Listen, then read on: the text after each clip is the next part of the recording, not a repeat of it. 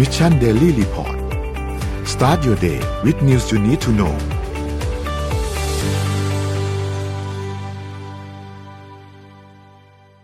สวัสดีครับยินดีต้อนรับเข้าสู่ Mission Daily Report ประจำวันที่ 18 พฤษภาคม 2565 นะครับ วันนี้คุณอยู่กับพวกเรา 3 คนตอน7โมงถึง8โมงเช้า สวัสดีพี่โทมัส สวัสดีพี่แจ็คครับ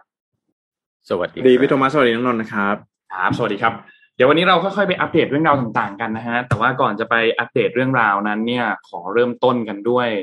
ผลฟุตบอลเมื่อคืนนี้ดีไหมครับพี่โทมัโอ้สโหอืมเสาร์อาทิตย์นี้นะฮะ รับรองว่ากองแช่งกองเชียร์นะฮะ จับจองทำงานหนัก ที่นั่งนะฮะหน้าจอแน่นอนนะฮะ เราจะอ่าได้เห็นดราม่าแบบตอนปีจะมีหรือเปล่าแมนยูหรือเปล่าฮะจะมีหรือเปล่านะมีก็ Aguero แฟน แฟนก็เรียกว่ากองแช่งกองเชียร์ทำงานกันเต็มที่แน่นอนครับนะครับไม่ว่าแน่นอนใครจะเชียร์ทีมอะไรนะฮะก็อืมคงไม่ได้เชียร์ทีมตัวเองอย่างเดียวนะฮะต้องตามไปเชียร์ทีมชาวบ้านด้วย อย่างเช่นครับแฟนลิเวอร์พูลเนี่ยเชียร์ทีมตัวเองไม่พอต้องไปเชียร์ทีมแอสตันวิลล่าด้วยอ่าต้องเชียร์พี่เจอเป็นต้รานร์ดด้วยนะฮะอ่านะครับ แล้วก็พอๆกับว่าที่เราต้องเอาใจเชียร์เอาใจช่วยนะฮะคนที่กำลังแต่ละท่านที่กำลังเดินทางอยู่ในเช้าวันนี้ต้องไปส่งลูกส่งหลานกัน เดี๋ยวนี้เราคุยกันนะครับ เพราะว่าเมื่อวานโอ้โหการจราจร เรียกว่าเป็นอัมพฤกษ์อัมพาตกันแบบว่าทั่วกรุง แล้วก็ไม่ใช่เฉพาะกรุงเทพนะ ที่ไปทีมงานเราไปตามเก็บเก็บข้อมูลกันมาเนี่ย ในหัวเมืองในต่างจังหวัดนี่ก็เอาเรื่องเหมือนกันอ่าใช่ระยองก็เอาเรื่องนะครับ เอาเรื่องฮะนะฮะแชร์แชร์กันมาได้คุณผู้ฟังทุกท่านตอนนี้อยู่บนถนนเส้นไหนกันบ้างนะครับ แล้วเมื่อคืนฝนตกหนักอีก โอ้โห อะไรมันจะโหดร้ายกับนะคุณพ่อคุณแม่กันขนาดนี้ครับหลายถนนหลายสายเข้าใจว่าน้ำท่วมนะฮะมีน้ำรอระบายหรือน้ำท่วมแล้วแต่เลยนะฮะแล้วก็ เอาเรื่องแน่นอนเช้านี้กว่าจะไปส่งลูกส่งหลาน ก็อาจจะต้องเผื่อเผื่อๆเวลากันไว้ พอสมควรเลยทีเดียวนะฮะอาจจะใช้เวลาในการปรับตัวสักระยะหนึ่งนะฮะ ก่อนที่จะเข้าสู่เอ่อช่วงที่หลาย ๆ คนน่าจะคุ้นชินกับการจราจรที่ติดขัดในช่วงนี้นะครับ ใช่ฮะ อืมครับอะเราไปกันที่ตัวเลขก่อนไหมฮะ ได้ครับ เรามาอัปเดตตัวเลขการฉีดวัคซีนก่อนเหมือนเคยนะครับ วัคซีนล่าสุดเราฉีดเพิ่มไปได้ประมาณ พันโดสเท่านั้นเองนะครับค่อนข้างน้อยนะครับรวมๆแล้วเข็มที่ 3 ฉีดไป 39.1%ของประชากรนะครับ ไปดูสถานการณ์ผู้ป่วยกันบ้างครับสถานการณ์ผู้ป่วยนะครับ ตอนนี้เนี่ยผู้ติดเชื้อรายใหม่อยู่ที่ 3,800เกือบเกือบ4,000นะครับก็ลดลงเยอะมากนะครับ ตอนนี้ และตัวเลขผู้เสียชีวิตเองก็ลดลงนะครับอยู่ที่ 38 คนเท่านั้นนะครับตัวเลขผู้รักษาหายนะครับอยู่ที่ 7,323 นะครับแล้วก็ใส่เครื่องช่วยหายใจอยู่ที่ 607 อาการหนักอยู่ที่ 1,245 นะครับก็ถือว่าเป็นสถานการณ์ตัวเลขที่ค่อนข้างดีขึ้นเรื่อยๆนะครับดัชนีตลาดหลักทรัพย์บ้านเรานะครับเซ็ตเนี่ยก็อยู่ที่ 1,614.49 บวกขึ้นมา 1.90%ซึ่งถือว่าบวกขึ้นมาค่อนข้างเยอะนะครับเช่นเดียวกันกับตลาดของต่างประเทศนะครับไม่ว่าจะเป็นดาวโจนส์นะครับบวกขึ้นมา 0.74%นะครับ NASDAQ ครับบวกขึ้นมา 1.92% NYSE บวกขึ้นมา 1.38%นะครับฟุซี่ครับบวกขึ้นมา 0.72%และห่างเสียงบวกเยอะกับเพื่อนครับ 3.27%นะครับช่วงที่ลงห่างเสียงก็ลงเยอะกับเพื่อนนะครับแต่ว่ารอบนี้เป็นขาขึ้นก็ขึ้นเยอะกับเพื่อนเช่นเดียวกันนะครับราคาน้ำมันดิบมีการปรับตัวลดลงเล็กน้อยเท่านั้นนะครับ WTI ครับอยู่ที่ 113.95 นะครับติดลบมา 0.22%นะครับ Brent crude oil อยู่ที่ 114.09 ติดลบมา 0.13%นะครับ ราคาทองคำครับอยู่ที่ 1,819.27 นะครับติดลบ 0.27%ไม่ได้มีการปรับตัวเยอะนะครับแล้วก็คริปโตเคอเรนซีนะครับก็มีการปรับตัวเล็กน้อยครับบิตคอยน์ครับอยู่ที่ประมาณ 30,000 บวกขึ้นมา 1.5%นะครับอีเธอเรียมอยู่ที่ประมาณ 2,000 นะครับบวกขึ้นมา2% b i n a n c e อยู่ที่ประมาณ 303 นะครับเทอร่าก็เป็นคาสิโนนะครับตอนนี้บวกขึ้นมา 22.58%นะครับแต่ว่ายังถือว่าน้อยมากๆแทบจะไม่มีค่าอยู่ดีนะครับ โซลาน่านะครับอยู่ที่55นะครับและบิตคับคอยน์อยู่ที่3.59นะครับ นี่คืออัปเดตตัวเลขทั้งหมดครับอืมก็เขียวเขียวเยอะเหมือนกันนะฮะเขียวทั้งกระดาษแต่ว่าก็ต้องระมัดระวังมากๆเลยนะครับ ในอย่างโดยเฉพาะอย่างยิ่งเทอร่านี่หลายคน ก็รู้สึกว่า อุ้ยเป็นโอกาสทำเงิน แต่ว่าก็แม่ไม่อยากจะพูดอย่างนั้นเลยนะฮะคือมันมันเป็นรถไฟเหาะจริงๆ ตอนนี้นะฮะเวลามันร่วงร่วงหนักเลยนะครับ อย่าอย่ามองแค่ว่าเวลามันขึ้นไม่เท่าไหร่นะครับ อะเราไปที่ประเด็นไหนกันก่อนดีฮะเมื่อวานนี้เราไล่กันที่เมื่อเอ่อมีคนคุยกันเรื่องของอ่าอะไรยูเครนรัสเซียนะครับครับที่เอ่อประเด็นของฟินแลนด์แล้วก็สวีเดนใช่ไหมสวีเดนนะครับครับที่เขาจะขอไปเข้านาโตนะครับ แต่ว่าเจอครับตุรกีเนี่ยออกมาคัดค้านนะฮะเอ่อประธานาธิบดีตุรกีเนี่ยนะครับเออร์โดกันเนี่ยออกมาคัดค้านนะว่าไม่เห็นด้วยที่จะให้ประเทศนี้เข้าร่วม เพราะว่า ไม่เคยเอาจริงในเรื่องการต่อต้านกองกำลังเคิร์ดที่ปั่นป่วนอยู่ในพรมแดนตุรกี อันนี้ก็เป็นสัญญาณที่พอจะเห็นภาพคร่าวๆว่าเอ๊ะ EU เนี่ยเขาก็ไม่เป็นปึกแผ่งกันเท่าไหร่นะว่าไหมนนแจ็คในประเด็นของเอ่อการร่วมมือร่วมแรงร่วมใจกันของ EU ใช่นะฮะจริงก็อันนี้ต้องบอกล่าต้องสุบดอกว่านะเอ่อครับตุรกีอาจจะไม่ได้อยู่ใน EU ฮะพี่โทมัสแต่ว่าอยู่ในนาโตอ่ายุของยุโรปนะฮะของชาวใช่ยุโรปใช่ทั้งหลายเนี่ยก็ไม่ค่อยนะฮะครับนาโตเองก็ยังแม่ดูแล้วเอจอริง ๆ ก็ควรจะรวมเอ่อ รวมพลังกันได้มากกว่านี้ใช่ไหมครัฮะบก็ยังอ่าต่างคนต่างออกมาพูดนะครับ ล่าสุดก็มีออสเตรียนะครับ เมื่อวานที่ออกมาอีกฝ่ายหนึ่งนะครับอ่าเดี๋ยวขออภัยผมขอดึงเนื้อหาขึ้นมาสักนิดหนึ่งนะฮะออสเตรียเมื่อวานนะครับ มีเอ่อนักข่าวนะครับที่ไปถามว่าจุดยืนของออสเตรียนะครับ ต่อเรื่องของฟินแลนด์แล้วก็สวีเดนที่จะเข้าร่วมกับเป็นพันธมิตรเอ่อนาโตเนี่ยนะครับ มองว่าอย่างไรนะครับรัส ออสเตรียเองจะเรียกว่าอยู่เป็นก็ไม่เชิงนะครับ เพราะว่าคนที่ออกมาบอกคือรัฐมนตรีว่าการกระทรวงต่างประเทศของออสเตรียเนี่ยออกมาบอกว่าเคารพนะฮะ respect ในการตัดสินใจต่างๆ ของทางสวีเดน แล้วก็ฟินแลนด์แต่ว่าออสเตรียนะครับใช้คำพูดอย่างนี้นะฮะว่าจะสารต่อความเป็นประเทศเป็นกลางนะครับ ว่า ขอเป็นประเทศที่ยังไม่ฝักใฝ่ฝ่ายใดนะครับ ในมุมมองของรัฐมนตรีต่างประเทศของออสเตรียเนี่ยบอกบอกว่าปูตินเนี่ยทำให้นาโตเข้ามาเกี่ยวข้องมากขึ้นนะครับ แต่ว่าสิ่งที่สุดท้ายปูตินได้มาคือการบีบให้ทั้งสองประเทศเข้าร่วมกับนาโตสองประเทศที่ว่าก็คือสวีเดนแล้วก็ฟินแลนด์นะครับ แล้วก็ยุทธศาสตร์ด้านความมั่นคงของประธานาธิบดีรัสเซียเนี่ยรัฐมนตรีต่างประเทศของออสเตรียพูดน่าสนใจนะ บอกว่าเป็นเหมือนระเบิดที่เบิดที่ระเบิดใส่หน้าตัวเอง นะฮะของประธานาธิบดีเอ่อรัสเซียเองนะครับ ทางสต็อกโฮล์มแล้วก็เฮลซิงกินะครับก็คือเมืองหลวงของทั้งสวีเดน แล้วก็ฟินแลนด์เนี่ยประกาศอย่างเป็นทางการเมื่อวันอาทิตย์ที่ผ่านมาว่าจะสมัครเข้าร่วมเป็นพันธมิตรของนาโตนะครับแต่ว่าในขณะเดียวกัน Financial Times นะครับก็รายงานว่าปูตินส่งสัญญาณว่ารัสเซียจะยอมให้เรื่องที่ฟินแลนด์แล้วก็สวีเดนเข้าร่วมกับนาโตแต่ก็เตือนว่ารัฐบาลรัสเซียจะตอบโต้หากว่า ประเทศพันธมิตรจะตั้งฐานทัพหรือยุทโธปกรณ์ไม่ว่าจะในฟินแลนด์หรือในสวีเดนก็ตามนะครับ แล้วก็ปูตินก็มองว่าการขยายตัวของนาโตในรูปแบบนี้ไม่ได้เป็นภัยโดยตรงของรัสเซีย แล้วก็บอกว่าไม่มีปัญหาที่ฟินแลนด์แล้วก็รัสเอ่อแล้วก็สวีเดนจะเข้าร่วมกับนาโตนะครับนั่นก็น่าสนใจนะครับว่าในเอ่อยุโรปเนี่ยประเทศมันค่อนข้างหลากหลายนะครับ แล้วก็อืมจริง ๆ แล้วเดอะและเอ่อถ้าไปดูประวัติศาสตร์เนี่ยหลายประเทศมีลักษณะของการวางตัวเป็นกลาง แต่ครับตอนนี้เนี่ย รัสเซียเองในลักษณะของการลุกรานที่ค่อนข้างจะเรียกว่าท้าทายนะท้าทายเอ่ออุดมการณ์หลาย ๆ อย่างของทั้งการปกครอง แล้วก็เอ่อการความสงบต่าง ๆ เนี่ยจะทำให้ผู้นำหลายประเทศเนี่ยต้องออกมาประกาศจุดยืนหรือเปล่านะครับ แต่ออสเตรียเองยังประกาศจุดยืนในความเป็นกลางอยู่นะครับอืมต้องบอกว่าสงครามรัสเซียยูเครนนี่ทำให้นาโตนะฮะมี purpose ขึ้นมานะฮะ ก็คืออมก่อนหน้านี้เนี่ยองค์การนาโตเนี่ยอาจจะเอ๊ะงงๆนะฮะมีไปทำไมทำไมต้องขยายนะฮะแต่พอมีสงครามขึ้นมาเนี่ยทำให้หลาย ๆ ประเทศก็เริ่มตระหนักนะฮะว่าภัยคุกคามทางด้านความมั่นคงเนี่ยอิสราเอลนะฮะมีจริงนะครับ แล้วก็ถ้าหากว่าเอ่อจะต้องอยู่รอดปลอดภัยในศตวรรษนี้เนี่ยจะต้องเลือกข้างนะฮะก็ตอนนี้ครับเป็นสวีเดนกับฟินแลนด์ที่ออกมาประกาศแล้วนะฮะว่าเตรียมที่จะสมัครเอ่อไม่ได้เตรียมนะฮะเหมือนเมื่อวานนี้น่าจะมีรายงานว่า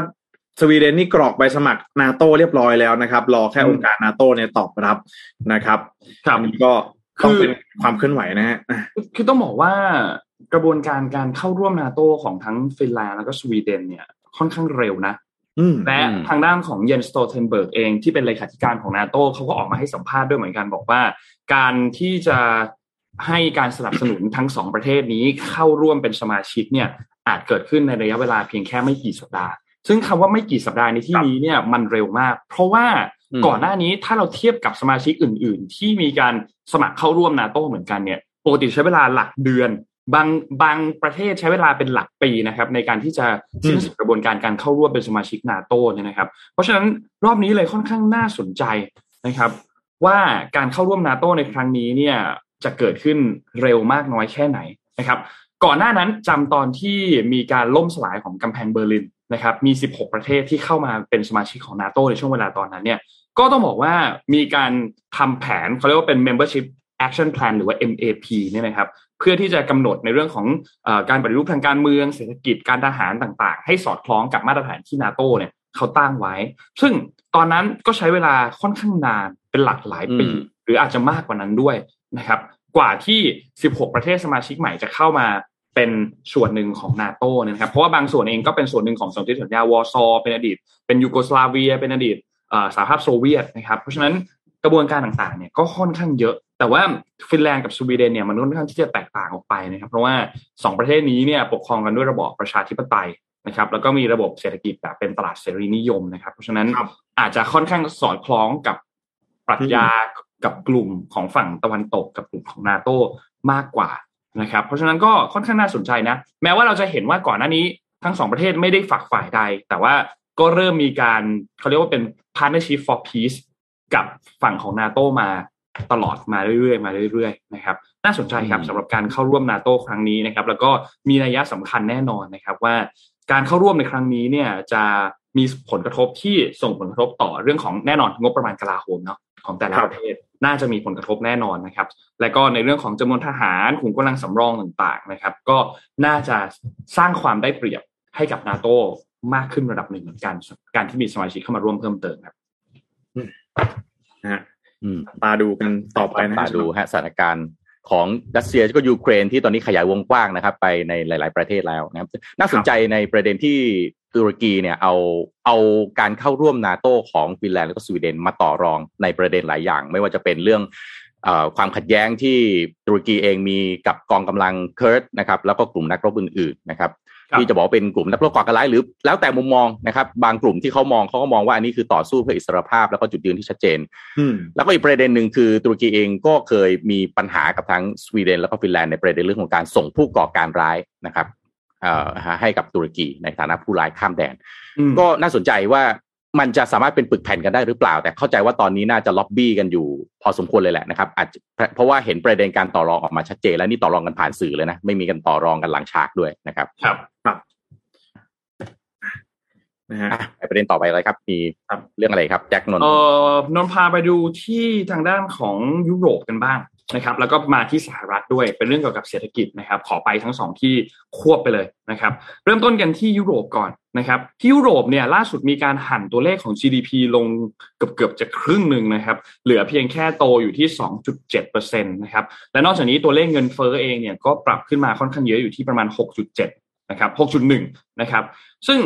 ก่อนหน้านี้เนี่ยในเดือนกุมภาพันธ์เนี่ยนะครับทาง European Commission หรือว่าคณะกรรมการยุโรปเนี่ยเขาเคยคาดการณ์ว่าเศรษฐกิจของยุโรปในปีนี้ 2022 เนี่ยจะโตมาประมาณ 4%แล้วก็ปี 2023 จะโตอยู่ที่ 2.7%นะครับแต่ตอนนั้นเนี่ยมันเป็นช่วงที่ความขัดแย้งเพิ่งเริ่มต้นของที่ยูเครนกับรัสเซียนะครับ เพราะฉะนั้นล่าสุดที่มีการประกาศออกมา ตัวเลข GDP เลยถูกปรับลงมาครับปี 2022 จะเหลือโตเพียงแค่ 2.7% และ 2023 ตอนแรก 2.7%นะครับจะโตเพียงแค่ 2.3%ลดลงเรื่อยๆนะครับเช่นเดียวกันกับเงินเฟ้อครับทั้งปีนี้และปีถัดไปก็ถูกปรับขึ้นเช่นเดียวกัน ก่อนหน้านี้เนี่ยเงินเฟ้อปีนี้คาดการณ์ว่าจะอยู่ที่ 3.5%ถูกปรับเพิ่มเป็น 6.1%นะครับและตัวเลขของปีหน้า 2023 จาก 1.7%ถูกปรับเพิ่มเป็น 2.7%นะครับซึ่งต้องบอกว่าการปรับตัวเลขในครั้งนี้เนี่ยค่อนข้างน่าสนใจนะครับ เพราะว่าปัญหา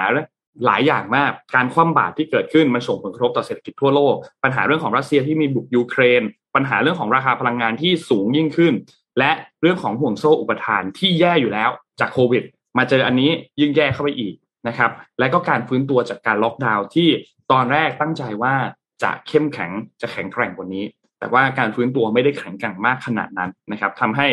เงินเฟ้อเองก็ยังเป็นคงเป็นปัจจัยที่มากดดันภาวะเศรษฐกิจในช่วงเวลาตอนนี้อย่างคง ต่อเนื่องอยู่นะครับ แล้วก็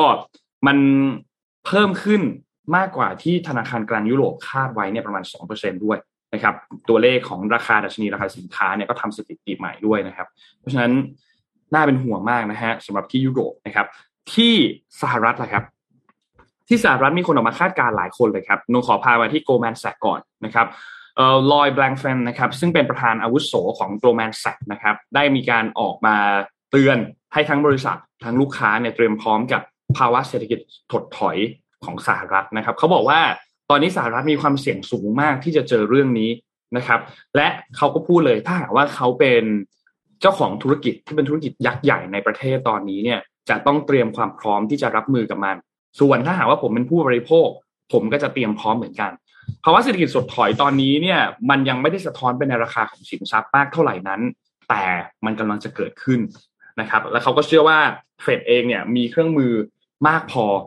ที่จะจัดการกับเงินเฟ้อและที่ผ่านมาเฟดก็ตอบสนองค่อนข้างโอเคด้วยนะครับไม่ว่าจะเป็นในเรื่องของการขึ้นอัตราดอกเบี้ยต่างๆ การถอน QE ต่างๆ รวมถึงมาตรการในช่วงโควิดก่อนหน้านั้นด้วยเนี่ยนะครับทีนี้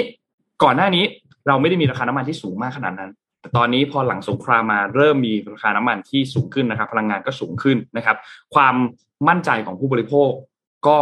ลดลง นะครับ และที่สำคัญมันค่อนข้างต่ำอยู่ลดลดลงอยู่ในระดับต่ำสุดนับตั้งแต่ปี 2011 เลยด้วยนะครับทำให้โกลแมนแซกเองเขาก็คาดการ GDP ของสหรัฐเนี่ย ตอนนี้เนี่ยก่อนหน้านี้เขาคาดการณ์ว่าปีนี้สหรัฐโต 2.6%ตอนนี้ปรับลดลงมาเหลือ 2.4%นะครับและปีหน้าตอนแรกตั้งใจไว้เป็น 2.2%ก็ปรับลดมาเหลือ 1.6%เช่นเดียวกันนะครับไม่ใช่แค่โกลแมนแซกนะครับแต่ว่ามีทางด้านของอีลอนมัสด้วยครับ ลูกพี่เราก็ไม่พลาดเหมือนกันที่จะมาวิเคราะห์ เตือนในเรื่องของเศรษฐกิจของสหรัฐนะครับ เตือนเช่นเดียวกันเลยครับ คล้ายๆกันคือ ภาวะถดถอยของเศรษฐกิจนะครับอีลอนมัสเนี่ยบอกว่าคาดการว่าอาจจะเผชิญกับภาวะถดถอยในช่วง 12-18 เดือนข้างหน้านะครับแล้วก็เตือนภาคธุรกิจให้ระวังในเรื่องของต้นทุน ระวังในเรื่องของกระแสเงินสด เงินหมุนเวียนเนี่ยต้องระวังเรื่องนี้ให้ดีนะครับอีลอนมัสเองก็บอกว่าผมก็ไม่แน่ใจเหมือนกัน แต่ว่าในท้ายที่สุดแล้วจะเป็นหนึ่งปีหรือเป็น 18 เดือน แต่ว่ามันก็จะผ่านไป และช่วงเวลาที่เศรษฐกิจ กลับมาบูมกลับมาเติบโตมันก็จะกลับมาอีกครั้งหนึ่งนะครับ ซึ่งเขาเนี่ยได้มีการแสดงความคิดเห็นในงาน All In Summit นะครับที่เกิดขึ้นที่ไมอามีในช่วงสัปดาห์ที่ผ่านมานะครับ และนอกจากนี้นะครับเขาก็ไปพูดถึงเรื่องของปัญหาเงินเฟ้อของสหรัฐด้วยนะครับเขาโทษใครฮะเขาโทษรัฐบาลครับที่พิมพ์เงินออกมามากกว่าที่ตัวเองมีนะครับเหตุผลที่แท้จริงของเงินเฟ้อคือรัฐบาล พิมพ์ออกมามากกว่าที่ตัวเองมี ซึ่งนี่ก็เป็นสาเหตุเดียวกันกับปัญหาเงินเฟ้อที่เกิดขึ้นในเวเนซุเอลาแล้วมันก็ไม่ได้ซับซ้อนอะไรอีลอนมัสบอกแบบนี้นะครับแล้วก็เขาก็พูดถึงเรื่องการเมืองด้วยเช่นเดียวกันนะครับ ที่สหรัฐเนี่ยนักธุรกิจค่อนข้างที่จะแสดงความคิดเห็นในทางการเมืองออกมาอย่างชัดเจนนะครับเขาบอกว่าเขาไม่ได้แฟนตัวยง แล้วก็เขาไม่ได้ชอบแนวทางการบริหารของรัฐบาลโจไบเดนนะครับ อดีตเขาเคยประกาศประกาศตัวสนับสนุนเดโมแครตนะครับ แต่ว่า เขาก็มีความเป็นไปได้ที่อาจจะเปลี่ยนใจไปเลือกริพับลิกันในการเลือกตั้งครั้งหน้าเหมือนกันนะครับ แล้วก็น่าสนใจครับว่าการเลือกตั้งกลางเทอมที่จะเกิดขึ้นปลายปีนี้จะเป็นอย่างไรด้วยนะ เพราะว่ามันก็เข้าใกล้เข้ามาเรื่อยๆนะครับประมาณนี้ครับสำหรับเศรษฐกิจที่สหรัฐแล้วก็ยุโรปครับ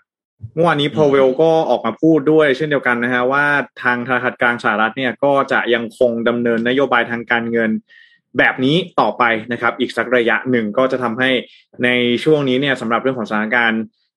เรื่องของอัตราดอกเบี้ยที่ปรับตัวเพิ่มสูงขึ้นนะครับ แล้วก็เงินเฟ้อเนี่ยในช่วงนี้น่าตอนว่าจะมีนโยบายทางการเงินที่เข้มงวดของเฟดเนี่ยเข้ามากำกับดูแลกันต่อไปนะครับไม่แน่ใจเหมือนกันคือหลายๆสำนักนี่ก็บอกว่าเอช่วงนี้มันเป็นช่วงเปลี่ยนผ่านนะฮะออดทนอีกสักนิดนึงนะครับ เรื่องของการลงทุนนี่บางคนก็บอกว่าโอ้โหปรับพอร์ตกันเลยนะฮะถือเงินสดห้าสิบ ลงทุนห้าสิบแบบนี้ไม่แน่ใจว่าจะพอหรือเปล่าเพิ่มในอนาคตอาจต้องปรับเพิ่มสัดส่วนเงินสดกันด้วยนะฮะนี่ก็ลองดูเรื่องของการลงทุนนะฮะว่าจะมีการปรับเพิ่มอย่างไรกันบ้างนะครับนี่ดีไม่ดีนะที่อเมริกาเนี่ย ดีไม่ดีนะนี่ไม่ได้พูดเล่นนะฮะทรัมป์ก็มีโอกาสกลับมานะฮะในสถานการณ์ที่อย่างเงี้ยมีทั้งเงินปัญหาเงินเฟ้อใช่ไหมฮะเรื่องของสงครามต่างๆ นี่ไม่ได้พูดเล่นนะ วันก่อนผมไปนั่งคุยกับ นักการเงินผู้จัดการกองทุนเขาบอกพี่มันจะมันจะมีโอกาสกลับมาได้เลยไอ้เรานั่งอ่านข่าวพูดตรงๆก็มีโอกาสนะอืมพวกเขาพูดเราไม่ได้มีสิทธิ์ไปเลือกตั้งในสหรัฐอเมริกานะครับ แต่ว่าเราดูดูแล้วเนี่ยทรัมป์เนี่ยก่อนหน้านี้ก็จะเน้นเรื่องเศรษฐกิจมากๆ ตอนนี้ดูประเด็นเรื่องของเงินเฟ้อเอ่ยอะไรเอ่ยอะไม่แน่ก็เดี๋ยวถ้าถ้าทรัมป์กลับมาก็จะมีประเด็นข่าวให้เราเอามาเล่าได้มากขึ้นในแต่ละวันเท่านั้นเองครับนะฮะแค่นั้นเลยนะครับ เดี๋ยวพูดถึง อะแจ็คว่าไงฮะอ๋อพาครับจะพาไปประเด็นต่อไปแล้วพี่ธรรมะว่าไงฮะเอาเลยเอาเอาเลยเอาเลยอะแจ็คเอาก่อนเลย ก็เดี๋ยวจะพาไปดูที่เกาหลีเหนือกันหน่อยนะครับ คือเมื่อวานนี้เนี่ย เราพูดกันว่าเราจะมาคุยกันที่เรื่องเกาหลีเหนือเนาะเรื่องของสถานการณ์โควิด -19 ที่เกาหลีเหนือนะฮะก็เป็นยังไงบ้างเป็นไงฮะเนี่ยเมื่อวานนี้เนี่ยคนเลยยังตอนเนี้ยโอ้ตอนนี้เป็นล้านแล้วฮะ ก็คือเฮ้ยทำไมมันขึ้นเร็วจังวันแรกคนเดียว วันที่สองหมื่นแปดครับตอนนี้เป็นแสนเป็นล้าน จริงๆเราต้องบอกว่าข่าวที่ออกมาจากเกาหลีเหนือเนี่ยนะครับเรื่องของความน่าเชื่อถือ แล้วก็เรื่องของแหล่งข่าวเนี่ยนะฮะมันค่อนข้างน้อยค่อนข้างมีอย่างจำกัดนะครับ แต่ว่าที่ล่าสุดเรามีข่าวที่เกี่ยวข้องกับผู้ติดเชื้อในเกาหลีเหนือออกมาเนี่ย เพราะว่าเป็นการเปิดเผยข้อมูลของสำนักข่าวกลางเกาหลี หรือว่า KCNA นะฮะซึ่งเป็นหน่วยอ่าเป็นสำนักข่าวนะครับของเกาหลีเหนือโดยตรงนะฮะซึ่งทำให้ข้อมูลเซตนี้เนี่ยจึงเป็นเซตที่เรากำลัง ได้รับรายงานกันอยู่นะครับ ว่าที่สถานการณ์ที่เกาหลีเหนือเป็นอย่างไรกันบ้างนะครับสำหรับเมื่อวานนี้เนี่ยสำนักข่าวบูมเบิร์กนะครับรายงานว่าจากการเปิดเผยของสำนักข่าวกลางเกาหลีหรือว่า KCNA เนี่ยพบว่าเกาหลีเหนือนะครับมีผู้ป่วยที่มีอาการไข้นะฮะเพิ่มขึ้นนะครับ 269,000 รายนะครับ แล้วก็เสียชีวิตอีก 6 รายภายใน 24 ชั่วโมงนะครับ ซึ่งนั่นหมายความว่าตัวเลขดังกล่าวเนี่ยทำให้ในปัจจุบันนี้ เกาหลีเหนือเนี่ยมีผู้ต้องสงสัยว่าติดเชื้อโควิด -19 เนี่ยพุ่งขึ้นเป็น 1.5 ล้านคน ภายในระยะเวลาไม่ถึง 1 เดือนนะครับ แล้วก็นับตั้งแต่การมีการรายงานพบการแพร่ระบาดของเชื้อโควิด -19 มาตั้งแต่ในช่วงปลายเดือนเมษายนที่ผ่านมานะครับ ตอนนี้เนี่ยเกาหลีสำนักข่าวกลางเกาหลีเนี่ยได้มีการตั้งข้อสังเกตว่าไม่ได้มีการระบุนะครับ ว่าผู้ป่วยที่มีอาการไข้เนี่ยที่เพิ่มจำนวนขึ้นอย่างต่อเนื่องเนี่ยเป็นผู้ติดเชื้อโควิด -19 อย่างชัดเจนนะครับ ซึ่ง ก็เป็นการคาดการณ์ว่าเพราะว่าตอนนี้เนี่ยเกาหลีเหนือไม่ได้มีชุดตรวจโควิด -19 ที่เพียงพอนะครับ ที่จะสามารถยืนยันได้ว่าผู้ป่วยทั้งหมดเนี่ยมีอาการนะครับหรือว่าติดเชื้อโควิด -19 นั่นเองนะครับ ล่าสุดเนี่ยนะครับคิมจองอึนนะครับ ซึ่งเป็นผู้นำสูงสุดของเกาหลีเหนือเนี่ยได้มีการสั่งระดมกำลังเจ้าหน้าที่ทหารนะครับ เข้ามาต่อสู้กับ โรคนะครับ หรือว่าการแพร่ระบาดในครั้งนี้นะครับ แล้วก็เขาเองได้เรียกว่าการแพร่ระบาดของโรคในครั้งนี้เนี่ยเป็นหายนะครั้งใหญ่ที่สุดของประเทศแล้วนะครับ ก็จะมีการดำเนินการช่วยเหลือแจกจ่ายเวชภัณฑ์แล้วก็มีการควบคุม ให้มีการปฏิบัติตามมาตรการอย่างเข้มงวดนะครับ เพื่อสกัดกั้นการแพร่ระบาดไม่ขยายวงกว้างไปมากกว่านี้นะครับ ซึ่งตอนนี้เนี่ยสถานการณ์ที่เกาหลีเหนือถือว่าส่งผลให้ทุกๆประเทศเนี่ยมีความกังวลเป็นอย่างมากนะครับ เพราะว่า เกาหลีเหนือเนี่ยนะครับอาจจะต้องเผชิญกับวิกฤตทางด้านสาธารณสุขอย่างรุนแรงนะครับ เพราะว่าแน่นอนเกาหลีเหนือเนี่ยเราทราบกันดีนะฮะเรื่องของระบบสาธารณูปโภคอะไรเนี่ย มันก็ถูกคว่ำบาตรนะฮะจากชาติตะวันตกนะฮะจากหลาย ๆประเทศนะครับ ประเทศที่พอจะยื่นความช่วยเหลือเข้าไปได้ก็จะมีรัสเซียมีจีนแบบนี้นะฮะแต่ก็ต้องยอมรับว่าโครงสร้างพื้นฐานต่างๆ เนี่ยนะครับ ยังล้าหลังอยู่มากนะครับ อันนี้ก็เป็นความกังวลหนึ่งที่อาจจะเจอกับการแพร่ระบาดครั้งใหญ่ได้นะครับ แล้วก็ บ่อยครั้งนะครับ ที่เกาหลีเหนือเองก็ปฏิเสธนะครับ ความช่วยเหลือจากโลกภายนอกด้วยเช่นเดียวกันนะครับ ทางด้านของกระทรวงรวมชาติของเกาหลีใต้นะครับ โดยประธานาธิบดียุนซอกยอนะครับ ได้มีการสั่งการให้เจ้าหน้าที่รัฐบาลเนี่ยพยายามติดต่อไปยังรัฐบาลเปียงยางนะครับ เพื่อเสนอการเจรจามอบความช่วยเหลือนะครับ ในการต่อสู้กับโควิด -19 แล้วก็การจัดหาวัคซีน แล้วก็เวชภัณฑ์ให้กับเกาหลีเหนือนะครับ แต่ก็ยังไม่ได้รับการตอบรับนะครับ ก็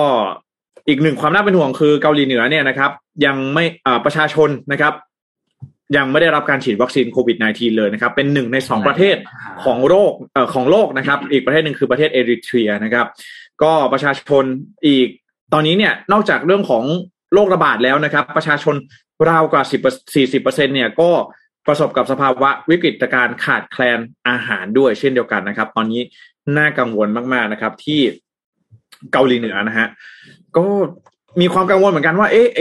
การแพร่ระบาดที่เกาหลีเหนือในครั้งนี้เนี่ยนะฮะมันจะส่งผลไปที่ความมั่นคงทางการเมืองด้วยหรือเปล่านะครับ จะมีอะไรเกิดขึ้นไหมอันนี้ก็เป็นการคาดการณ์นะแต่ถามว่าหลายคนอาจจะสงสัยว่าเอ๊ะเกาหลีเหนือเนี่ยเขาเป็นประเทศที่เป็น Hermit Kingdom ไม่ใช่หรอนะครับเป็นประเทศที่ปิดประเทศอะไรแบบนี้แต่ต้องอย่าลืมนะฮะว่าเกาหลีเหนือเองก็มีชายแดนพรมแดนติดกับจีนนะฮะซึ่งเวลาที่เราพูดถึงประเทศที่เป็นประเทศแบบนี้เนี่ยนะฮะแน่นอนว่าตามพรมแดนเนี่ย มีการลักลอบนะครับ เดินทางเข้าออกอยู่แล้วนะครับ ดูอย่างไทยเรานะฮะปิดประเทศกันมานานนะฮะอยู่ดีก็มามีก็ศูนย์กลางกันที่สมุทรสาครอะไรแบบนี้นะฮะเพราะฉะนั้น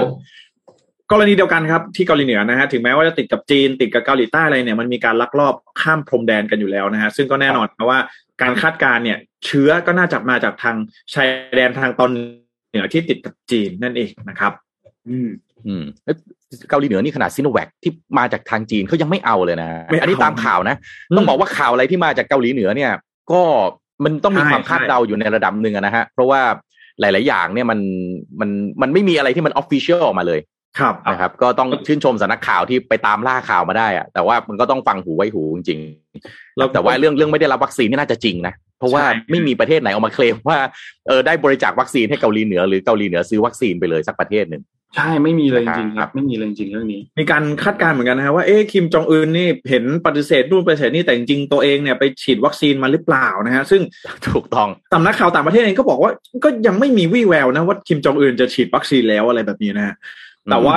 ล่าสุดที่ออกมานี่ก็เริ่มเห็นเจ้าหน้าที่ระดับสูง แล้วก็คิมจองอึนเนี่ยสวมใส่หน้ากากอนามัยกันแล้วนะฮะครับก็อืมน่าจะเป็นการยืนยันได้ว่ามีการแพร่ระบาดโควิด -19 ที่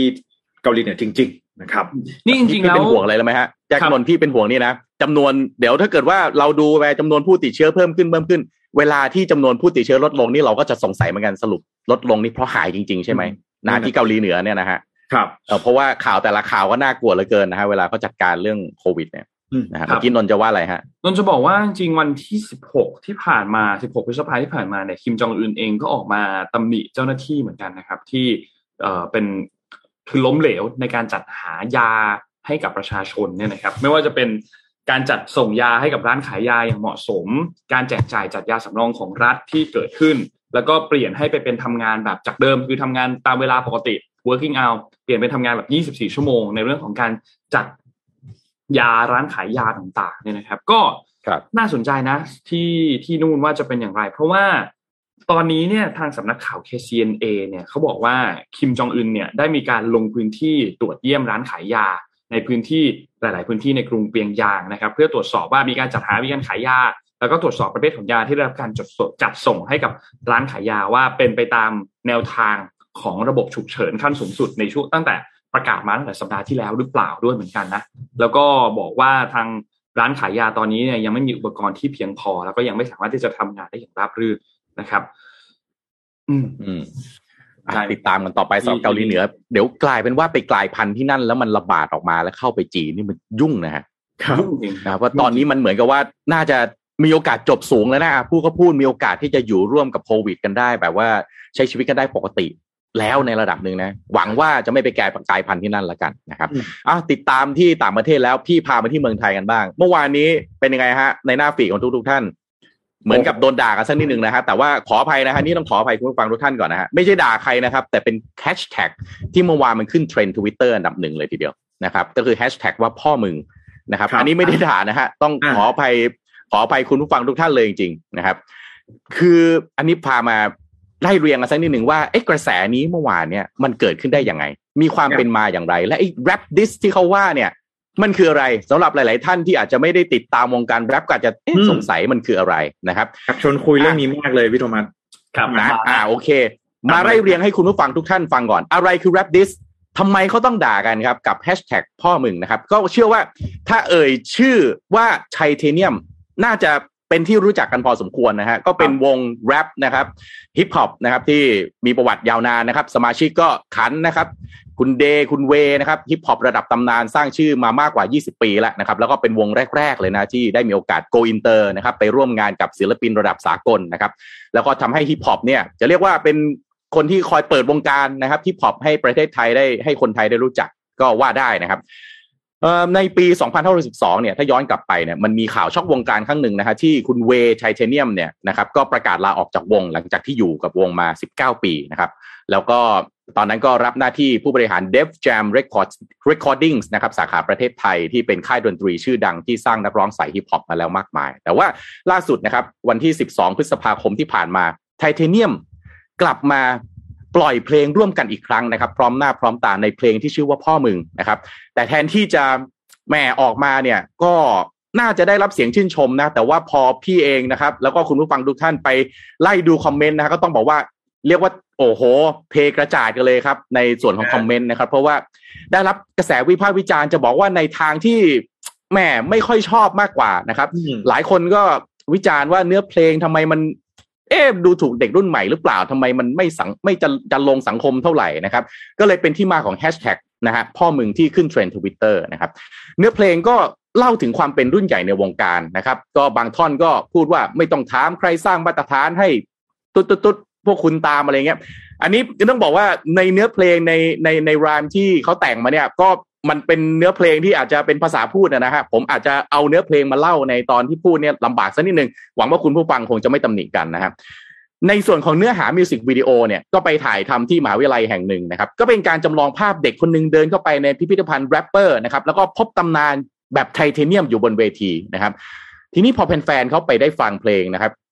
ก็ในช่องของไทเทเนียมเองเนี่ย ซึ่งคนติดตามเป็นล้านนะครับ คนก็เข้ามาแสดงความคิดเห็นเยอะมากนะครับ ก็ส่วนใหญ่จะเป็นในแง่ลบมากกว่า ก็เลยทำให้เทรนด์ทวิตเตอร์พ่อมึงที่ขึ้นเทรนด์ที่ขึ้นเทรนด์เนี่ยถูกวิพากษ์วิจารณ์อย่างหนักนะครับ ก็จะถามว่าเอ๊ะเพลงเนื้อหาแนวนี้มันมันมันผิดหรือเปล่าเนี่ยก็ อ่า ในมุมในมุมหนึ่งก็อาจจะเอ๊ะตอบได้ไม่ชัดเจนนัก แต่อีกแง่มุมหนึ่งถ้ามองแบบในเชิงสังคมเลยก็บอกเอ๊ะอย่างนี้คุณทำไมคุณถึงไปว่าเด็กรุ่นใหม่ทำไมคุณถึงยกตัวเองขึ้นมา ประเด็นก็คือว่าไอการแรปแบบนี้เนี่ยนะครับ ก็จะมีศัพท์ที่เรียกกันในวงการฮิปฮอปเขาเรียกว่า diss rap นะครับ diss rap เนี่ยก็คือเป็นการอ่าในเนื้อเพลงเนี่ยก็จะพูดถึงบุคคลนะครับ ซึ่งในวงการแรปเปอร์ก็อาจจะเป็นเรื่องปกตินะครับอืมก็อาจจะไม่ได้เอ่ยชื่อกันตรงๆ แต่บางที่ก็พูดกันตรงๆไปเลยก็มีนะครับ ในเนื้อเพลงเนี่ยไอ้ diss rap เนี่ยมันมาจากคำว่า disrespect นะครับ ก็คือไม่เคารพนั่นแหละนะครับ เนื้อเพลงก็คือต้องการที่จะ discredit disrespect นะครับ complain หรืออะไรก็ว่ากันไปเนยนะฮะเนื้อเพลงเนี่ยก็ ไม่ได้เป็นประเด็นว่าจะต้องชวนทะเลาะเสมอนะครับ บางครั้งเนี่ยบางเพลงมันก็ทำผลงานได้น่าประทับใจนะครับ เช่นเอ่อ Drake หรือว่า Meek Mills เนี่ยที่ดิสกันไปดิสกันมาจนสุดท้ายก็มาเป็นเพลงอย่าง Back to Back ที่โด่งดังมากๆนะครับ และการดิสแรปเนี่ยคือการประทะคารมผ่านเนื้อเพลงจริง ๆ อย่างนั้นหรือเปล่านะครับ disrespect เนี่ยแต่ dis เนี่ยย่อมาจาก disrespect ที่บอกว่าไม่เคารพนะครับ แต่ว่าในความหมายของนักดนตรีเนี่ยมัน ถ้าแปลเป็นภาษาไทยนะมันน่าจะใช้คำว่าหยามมากกว่า น่าจะเข้าใจได้มากกว่านะครับ ซึ่งมันไม่ใช่แค่อัมอะมันไม่ใช่แค่โรสแค่อัมหรือแค่ล้อเล่น เรียกว่าหยามกันเลยนะครับซึ่งในมุมของความเป็นแรปที่มันมีภาษาแล้วก็ท่วงทำนองมาเกี่ยวข้องด้วยเนี่ย มันเลยดูค่อนข้างจะรุนแรงดุเดือดนะครับ มีการประทะกันดูเป็นเรื่องเป็นราวนะครับดิสแทรกเนี่ยก็เปรียบได้กับการร้องเพลงหรือการเล่าเรื่องนะฮะเมื่อเพื่อที่จะพูดถึงใครสักคน แล้วพอคนนั้นที่ได้ยินสิ่งที่ร้องสื่อไปเนี่ยก็ร้องตอบกลับมานะครับแล้วก็ทำกันคนละแทร็กคนละจังหวะดนตรีนะครับ diss rap เนี่ยก็เลยเป็นหนึ่งในซับเค u เจอร์ของฮิปฮอปนะครับที่ใช้ในการแรปนะครับเป็นสื่อในการปะทะคารมกัน ความโดดเด่นของเรื่องนี้ก็คือการแสดงท่าทีของแต่ละฝ่ายนะครับว่าจะแรปตอบกลับมาให้แก้เผ็ดให้มันดุเดือด เจ็บแสบมากน้อยแค่ไหน คล้ายๆ กันถกเถียงกันไปกันมาแบบไฟลุกนะฮะการแรปแบบนี้ก็เป็นการส่วนใหญ่เป็นการด้นสด ซึ่งบางครั้งเนี่ย ก็ต้องพูดตามตรงนะฮะ disrespect กันมากๆนำไปสู่การทะเลาะเบาะแว้งแล้วก็รุนแรงนอกเวทีได้นะครับ ตัวอย่างผลงานการ diss rap นะครับ จริง ๆ แล้วเนี่ยการทำเพลงแบบด่ากันไปด่ากันมาเนี่ย ก็อาจจะนิยมนะครับ เพราะว่ามันเป็นการ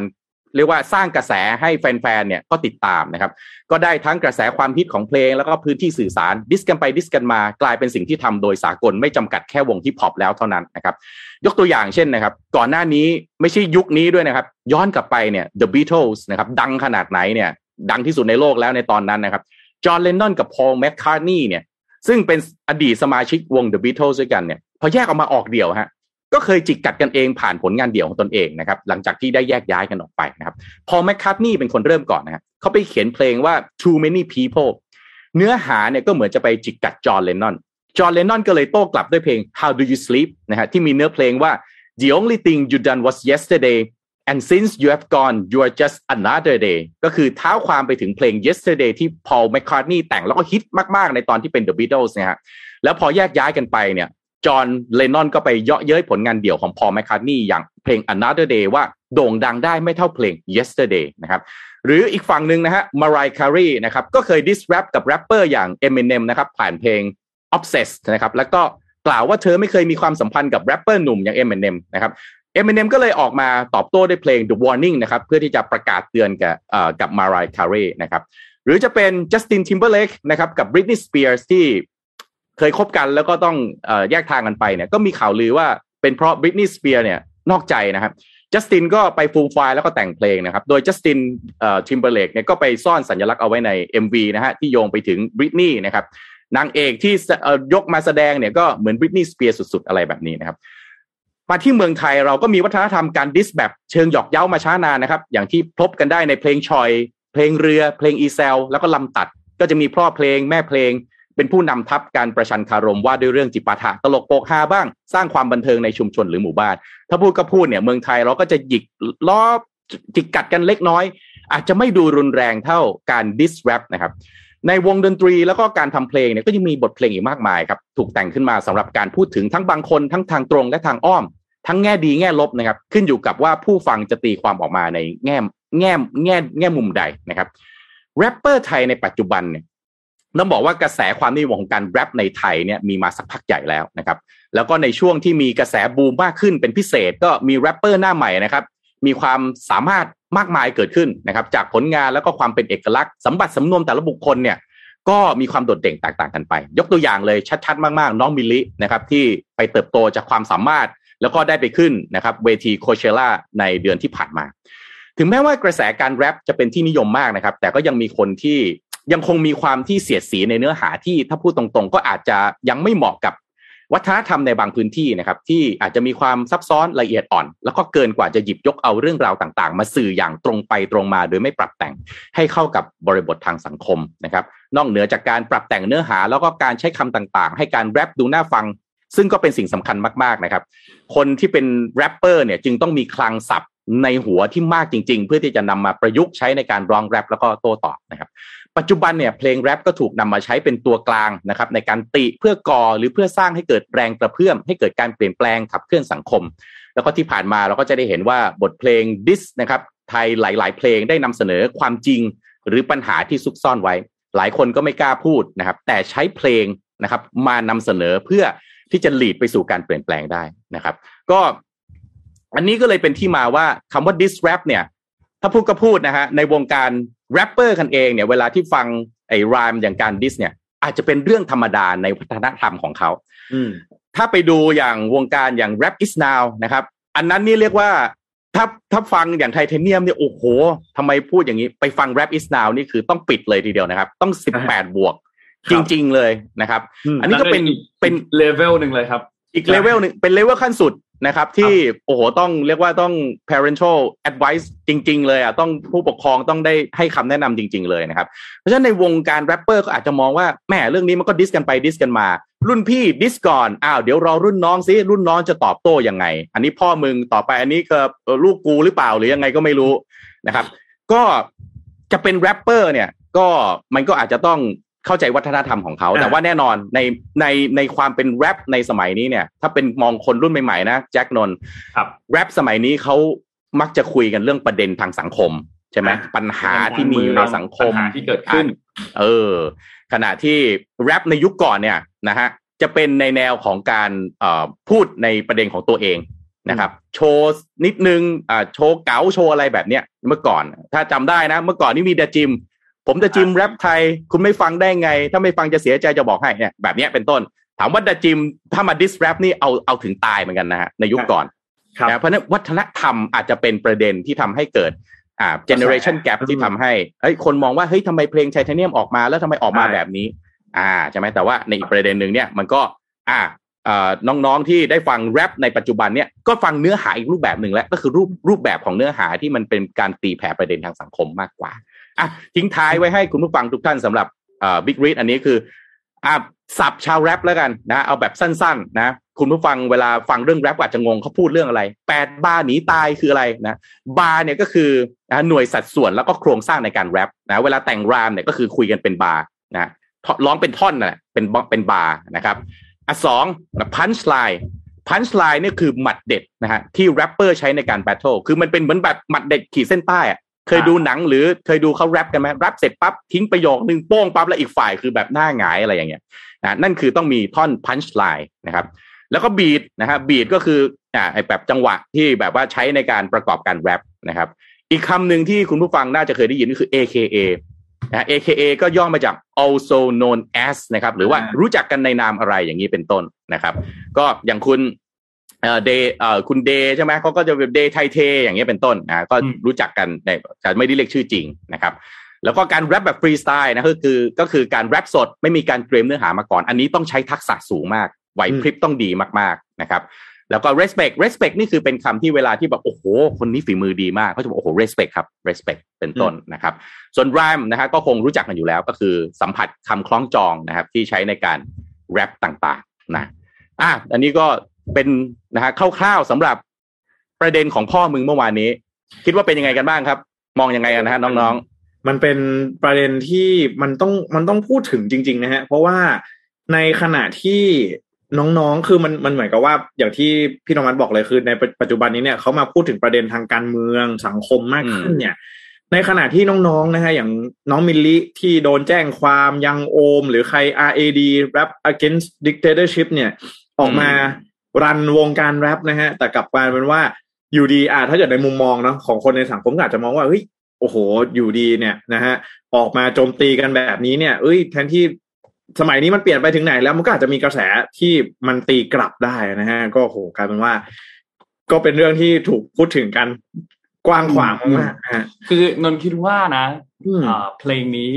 ถ้าออกมาในช่วงสักสิบห้าปีที่แล้วใช่ ใช่ใช่จะดังอาจจะเจ๋งแล้วดูเป็นการแบบ เฮ้ยขิงเว้ยนึกออกไหม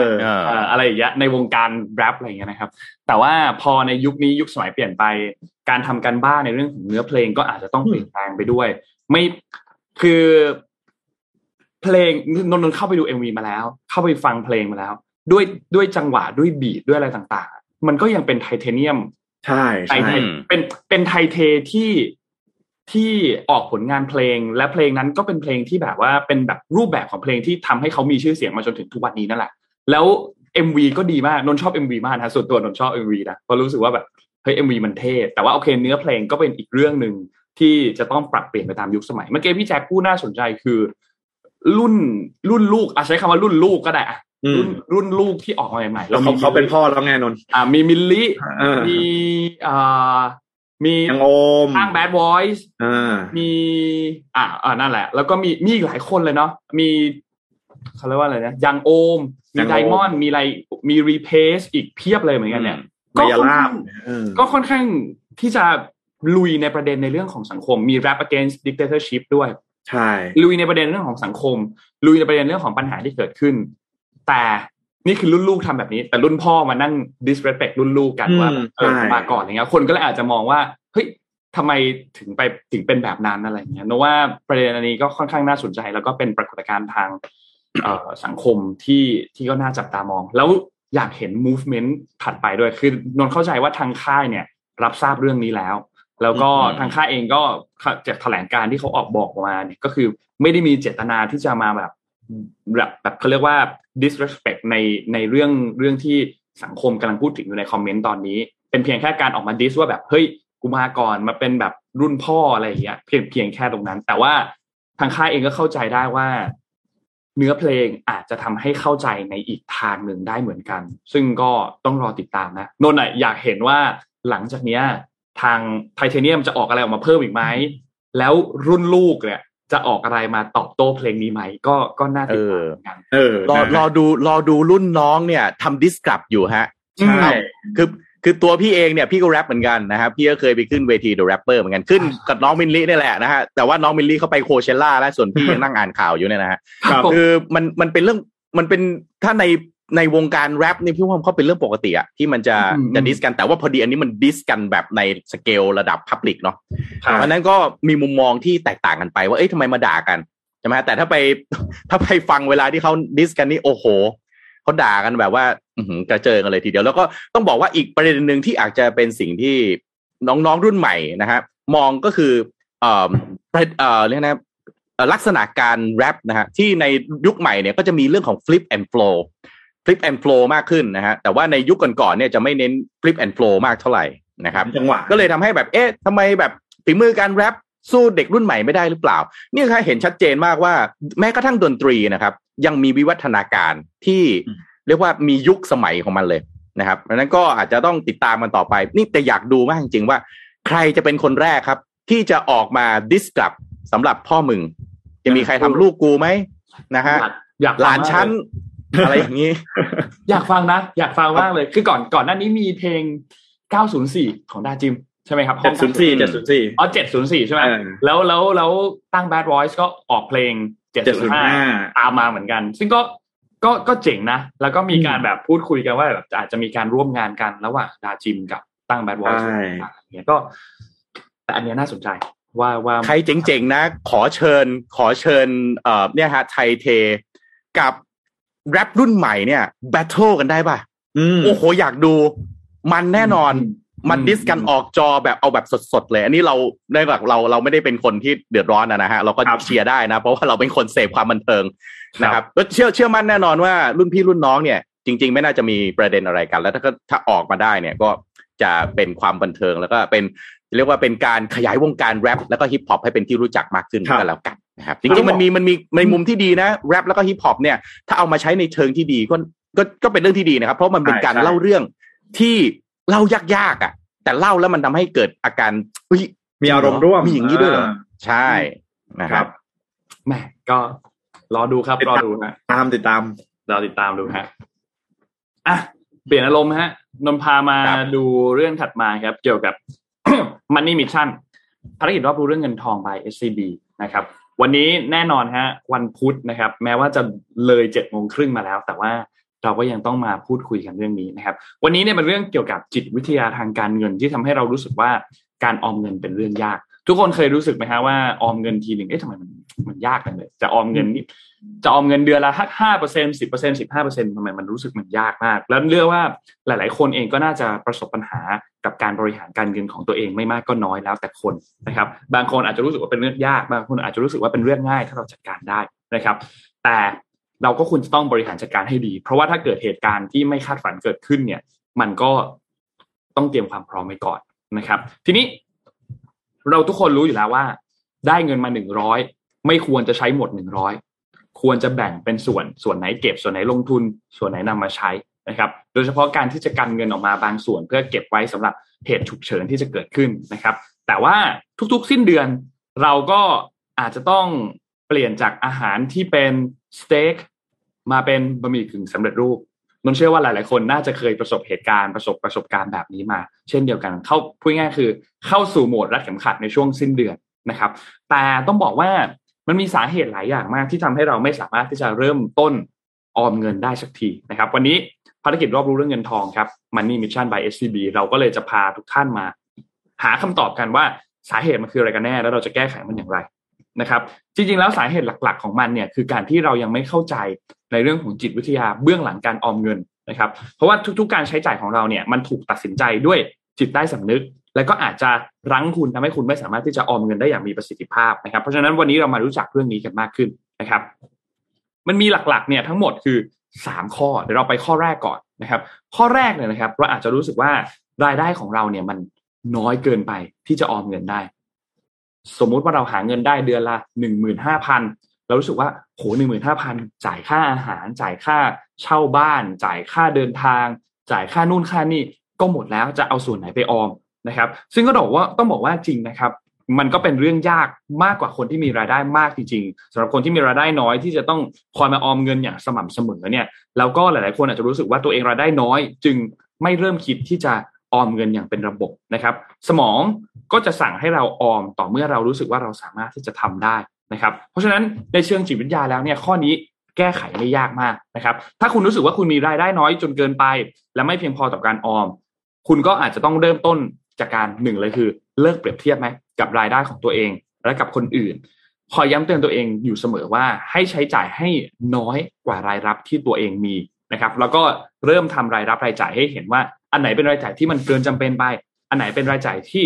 เอ่อจำเป็น แล้วคุณจะเหลือไว้เท่าไหร่สำหรับการออมนะครับ ซึ่งขั้นตอนต่างๆ เหล่านี้เนี่ยก็จะทำให้คุณสามารถออมเงินได้ง่ายมากยิ่งขึ้นนะครับ ข้อ2ครับผลตอบแทนจากการออมเนี่ยมันใช้เวลาค่อนข้างนาน กว่าจะเห็นผลเนี่ยมันนาน การที่เราใช้จ่าย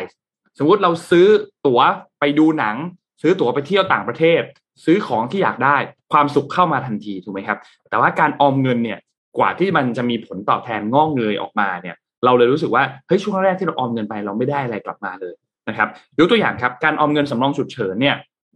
เราจะรู้สึกดีมากเลย เวลาที่อยู่ดีๆ เราต้องใช้ เช่น อยู่ดีๆ ต้องมีการซ่อมรถ อยู่ดีๆ ต้องมีค่ารักษาพยาบาล จะรู้สึกดีมากเลย ถ้าเรามีเงินออมก้อนนี้อยู่นะครับ แต่ถ้าหากว่ามันยังไม่เกิดเหตุการณ์เหล่านี้ขึ้น เราก็จะรู้สึกว่าเฮ้ยก็ไม่จำเป็นนี่หว่า การที่เราเก็บเงินออมส่วนฉุกเฉินเก็บเงินสำรองฉุกเฉินไว้เนี่ยก็อาจจะทำให้เราเสียโอกาส ในการที่จะเอาเงินก้อนนี้มาปรนเปรอความสุข ไปกินอาหารดีๆ ไปดูหนังที่สนุกหรือไปซื้อของที่เราอยากได้ ซึ่งมันก็อาจจะทำให้ความสุขระยะสั้นของเราเกิดขึ้น แต่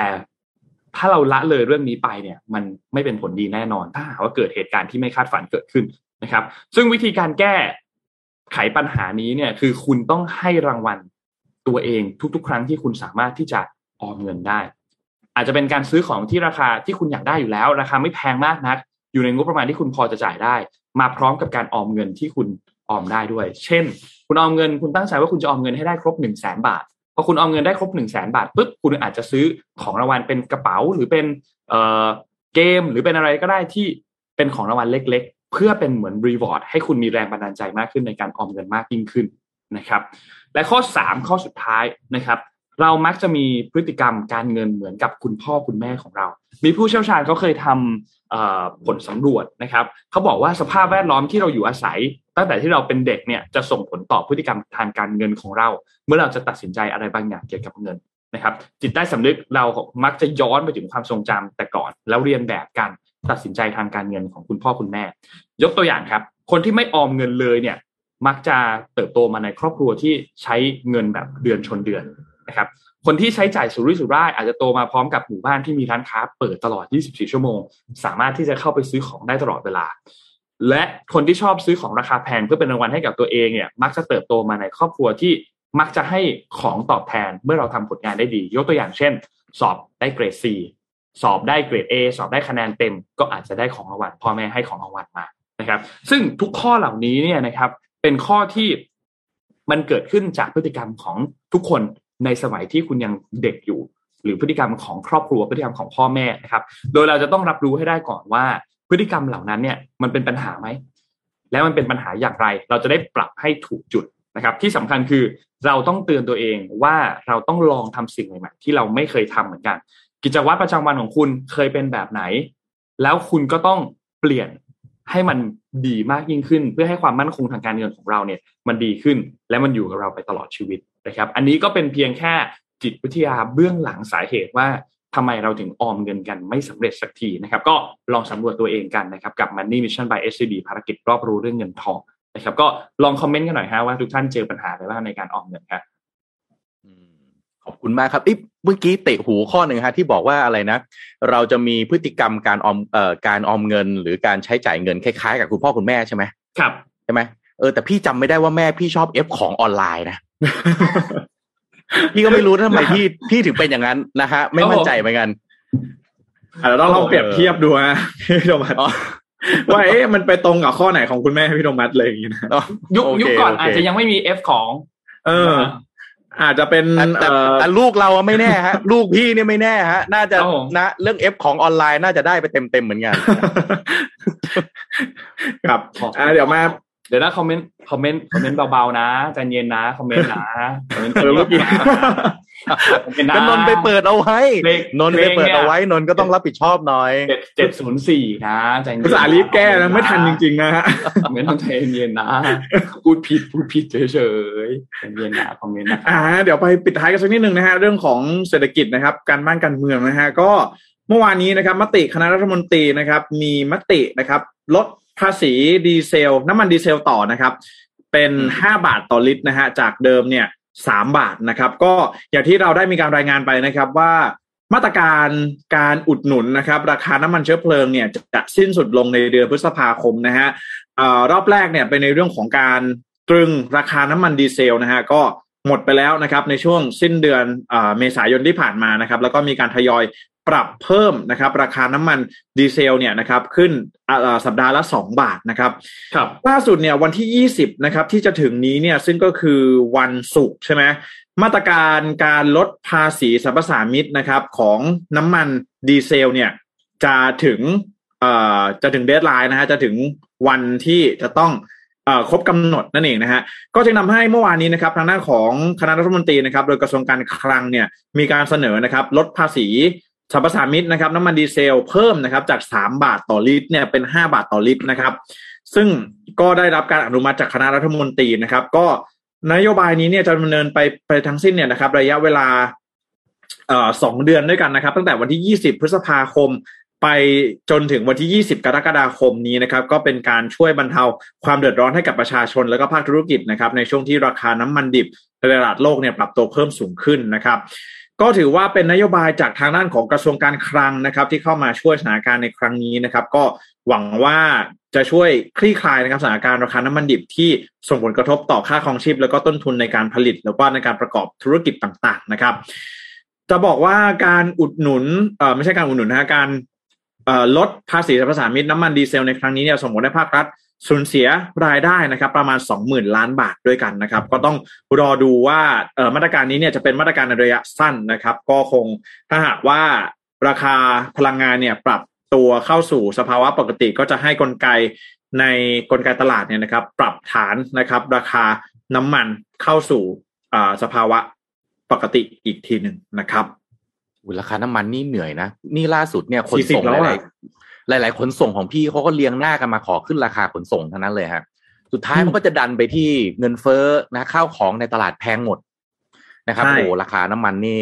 หนักหน่วงและหลายจริงคนน่ะ ผมได้ยินอะ ไปไปรับประทานอาหารนอกบ้านเนี่ยรู้สึกโอ้ยทำไมร้านนี้เดี๋ยวนี้ขายแพงอะไรอย่างงี้นะฮะ คือ ลองลองนึกนิดนึงนะฮะว่าช่วงนี้เงินเฟ้อจริงฮะต้นทุนมันสูงขึ้นทุกอย่างเลยนะใช่นะฮะฮะ อะเมื่อวานอีกข่าวหนึ่งฮะ เมื่อวานมีข่าวมาไวนะครับ แล้วก็หลายท่านก็ตอบรับนะฮะสำนักข่าวเคียวโดที่ญี่ปุ่นนะครับครับ ก็รายงานว่าญี่ปุ่นเนี่ยเขาจะทดลองเปิดประเทศนะครับ โดยจะให้ 4 ประเทศนะครับ ซึ่งก็มีประเทศไทยอยู่ในนั้นด้วยนะฮะได้อืมเริ่มต้นรับนะฮะนักท่องเที่ยว แต่ว่าต้องตามข่าวนะต้องซื้อแพ็กเกจทัวร์นะครับ แล้วก็ต้องฉีดวัคซีน 3 เข็มที่รัฐบาลญี่ปุ่นเขารับรอง ซึ่งแน่นอนซีโนแวคซีโนฟาร์มเขาไม่รับรองนะครับครับก็ เคียวโดนิวส์นะครับสื่อภาษาอังกฤษของญี่ปุ่นก็รายงานว่าก็จะเปิดรับนะฮะสี่ประเทศคือสหรัฐอเมริกาออสเตรเลีย ไทยแล้วก็สิงคโปร์นะครับจะให้มีผลทันทีในเดือนนี้เลยนะพฤษภาคมเนี่ยนะฮะแล้วก็จะไปค่อยๆ ผ่อนคลายรับผู้ที่เดินทางมาจากต่างประเทศมากขึ้นในเดือนต่อไปนะครับแต่ว่ามาตรการล่าสุดก็มีเงื่อนไขอย่างที่บอกไปนะครับ ว่าต้องมีแพ็กเกจทัวร์แล้วก็จำกัดเฉพาะสถานที่ที่รัฐบาลท้องถิ่นยินยอมเท่านั้น แล้วก็ต้องมีประกันสุขภาพด้วยนะครับขณะเดียวกันผู้ที่จะประสงค์ เดินเดินทางเข้าญี่ปุ่นตามมาตรการนี้ก็ต้องอฉีด 3 เข็มนะครับวัคซีน 3 เข็มด้วยนะครับ ซึ่ง The Straits Times เนี่ยของสิงคโปร์ก็ระบุว่าสักวัคซีน 3 เข็ม ต้องเป็นยี่ห้อที่ผ่านการรับรองของรัฐบาลญี่ปุ่น ก็คือ Pfizer Moderna AstraZeneca แล้วก็ Novavax นะครับโดยรัฐบาลญี่ปุ่นก็ระบุว่าการเปิดประเทศให้กับนักท่องเที่ยวแบบคณะทัวร์จากทั้ง 4 ชาตินี้เป็นส่วนหนึ่งของการทดลอง ก่อนจะเปิดพรมแดนเต็มรูปแบบนะครับ ซึ่งรัฐบาลญี่ปุ่นก็มองว่าทั้ง 4 ชาติ มีความเสี่ยงต่ำนะครับ แล้วก็เป็นตลาดที่สำคัญของญี่ปุ่นด้วยนะครับ ญี่ปุ่นเนี่ยถ้าย้อนกลับไปนะครับ ไม่เปิดรับนักท่องเที่ยวต่างชาติมาตั้งแต่ปี 2020 นะครับ ซึ่งตั้งแต่เริ่มมีการระบาดเป็นต้นมานะครับ แต่เมื่อวานนี้ครับพอเห็นข่าวนี้ปั๊บพี่ก็รีบนะฮะสั่งเลขาให้จองตั๋วไปเที่ยวญี่ปุ่นทันทีนะครับ แล้วก็เอะใจขึ้นมาได้ว่าเอ๊ะมันเป็นข่าวหรือมันเป็นเรื่องจริงนะฮะก็เลยโทรไปสถานทูตญี่ปุ่น อันนี้โทรไปเองเลยนะครับครับคุยกับเจ้าหน้าที่ที่สถานทูตญี่ปุ่นนะเขาบอกว่าตอนนี้มีแต่ข่าวค่ะ ไม่มีอะไร official ทั้งนั้นนะครับ เพราะฉะนั้นขอก็ขอขอเตือนด้วยว่าเนื่องจากผมไปเช็คมาเองแล้วนะครับ ตอนนี้ตั๋วเครื่องบินไปญี่ปุ่นเนี่ยสายสายการบินก็เปิดให้จองนะครับเอิ่มแต่ว่าทางสถานทูตญี่ปุ่นเองบอกว่าควรจะ wait and see ก่อน เพราะว่าที่ออกออกมาเนี่ยเป็นข่าวที่อาจจะยังไม่ official แล้วถ้าเกิดว่า สมมุติคุณจองตั๋วไปแบบเลื่อนไม่ได้อย่างเงี้ยนะฮะแล้วสุดท้ายเนี่ยมันมันเขายังไม่ให้เข้าประเทศเนี่ย ก็จ่ายฟรีนะครับ แต่ว่าก็เข้าใจว่าญี่ปุ่นก็น่าจะเป็นจุดหมายเนาะของหลาย ๆ ท่านที่แม่ ถ้ามันเปิดประเทศก็อยากจะกลับเข้าไปเที่ยวสักทีหนึ่งนะเพราะว่าครับเป็นเป็นประเทศยอดนิยมเนาะครับนะครับอะพี่ขอปิดท้ายข่าวนี้นะครับ ต้อนรับคุณผู้ฟังทุกท่านที่กำลังตอนนี้น่าจะผจญอยู่บนท้องถนนนะฮะเปิดเทอมวันแรกเมื่อวานนี้ รถติด โอ้โห หนักหน่วงมากเลยนะครับวินาศสันตโลฮะสุดยอดเลยฮะอืมอ่าไล่เรียงกันทั้งวันนะฮะบรรยากาศการเปิดเทอมวันแรกของนักเรียนนะฮะน้องๆ นักเรียนทั่วประเทศไทยก็คึกคักมากนะครับ เพราะว่าเป็นการเปิดภาคเรียนวันแรกของโรงเรียน 1,277 แห่งนี่เฉพาะในกรุงเทพนะครับครับก็จะมีนักเรียนมากกว่า 8 แสนคนนะครับ ที่กลับไปเข้าเรียนตามปกติ หลายพื้นที่ในกรุงเทพมหานครก็เลยโอ้โห ติดขัดนะครับ ท้ายแถวนี่สะสมว่ากันเป็น 10 10กิโลเมตรนะครับ แล้วก็บางพื้นที่เนี่ยมีฝนตกพรำๆด้วยเมื่อวานนะฮะแต่เช้านี้ครับ เมื่อวานเขาเรียกว่าเป็นเวลคัมดริงก์แล้วกันนะฮะวันนี้สงกรานต์เลยครับ พายุสาดเต็มที่เนี่ยนะเมื่อคืนนะครับ การจราจรต่างๆ ติดหมดนะฮะมาถ้าเป็นใจกลางกรุงเทพนี่ไม่ต้องพูดถึงเลยนะฮะสุรเอ่อแยกสุรศักดิ์สาทรสีลมนะครับ พระรามสี่เนี่ยหนักมากนะครับ